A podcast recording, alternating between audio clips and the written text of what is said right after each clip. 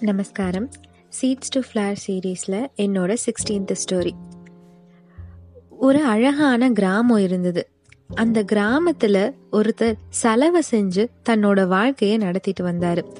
அவர்கிட்ட ஒரு கழுதை இருந்தது. அது ரொம்ப மெழிஞ்சு போய் இருந்தது. அந்த சலவை தொழில் செய்பவர் ரொம்ப ஏழைன்றதுனால அந்த கழுதைக்கு போதுமான உணவு தர்றதுக்கு அவர்கிட்ட காசு இல்லை. ஆனா அந்த கழுதை கழுதைகிட்ட நிறைய மூட்டை சுமந்துட்டு வர சொல்லி ரொம்ப வேலை வாங்கினாரு. ஒரு நாள் அந்த கழுதையால ரொம்ப முடியாம போக அது அந்த சலவை தொழில் செய்பவர்கிட்ட வந்து நீங்க எனக்கு போதுமான உணவு கொடுக்கறது இல்ல ஆனா என்ன நிறைய வேலை வாங்குறீங்க. என்னால ஒரு கட்டத்துக்கு மேல அது செய்ய முடியாம போகுது. எனக்கு தயவு செஞ்சு கொஞ்சம் உணவு அதிகமா கொடுங்க. என்னோட பிரச்சனையை தீர்த்து வைப்பீங்கன்னு நம்புறேன் அப்படின்னு வந்து கேக்குது.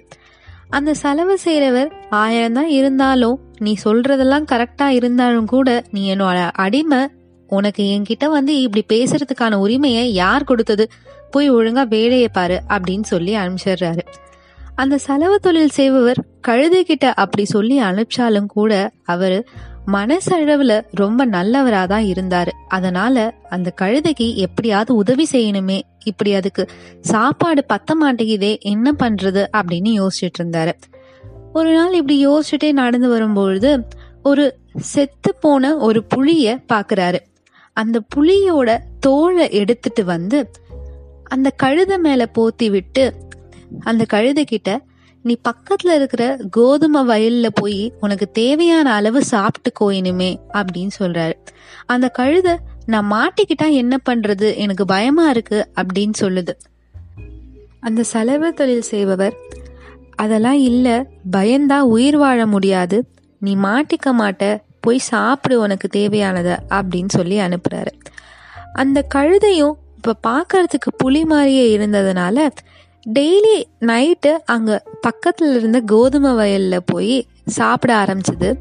அதை பார்த்த ஊர் மக்களும் பயப்பட ஆரம்பிச்சாங்க. ஏன்னா அது புலியாச்சே எப்படி நம்ம போய் தடுக்கவும் முடியாதே என்ன பண்ணுறது அப்படின்னு பயந்துட்டு அதை தடுக்கிறதுக்கு எந்த இதுவும் செய்யாமல் இருந்தாங்க.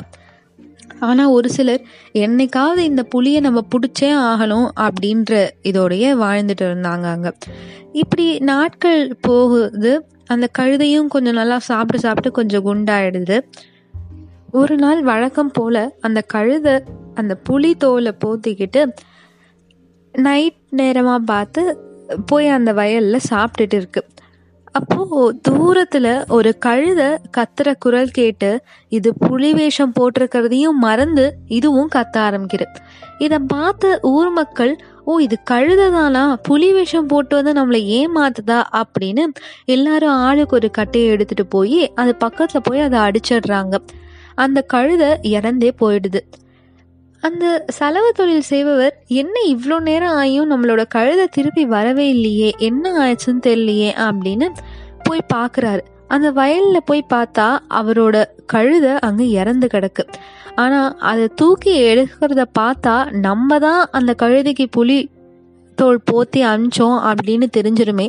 நம்மளும் இந்த நிலைமைக்கு தான் ஆளாவோம். அதனால எதுவும் தெரியாம போயிடலாம் அப்படின்ற மாதிரி அவரும் அந்த கழுதைய தொட்டு கூட பார்க்காம வந்துடுறாரு. பொய் சொல்றவங்களுக்கு கடைசியில ஒரு நாள் இதுதான் கதி. உண்மை ஒரு நாள் வெளியில வந்தே தீரும். தேங்க்யூ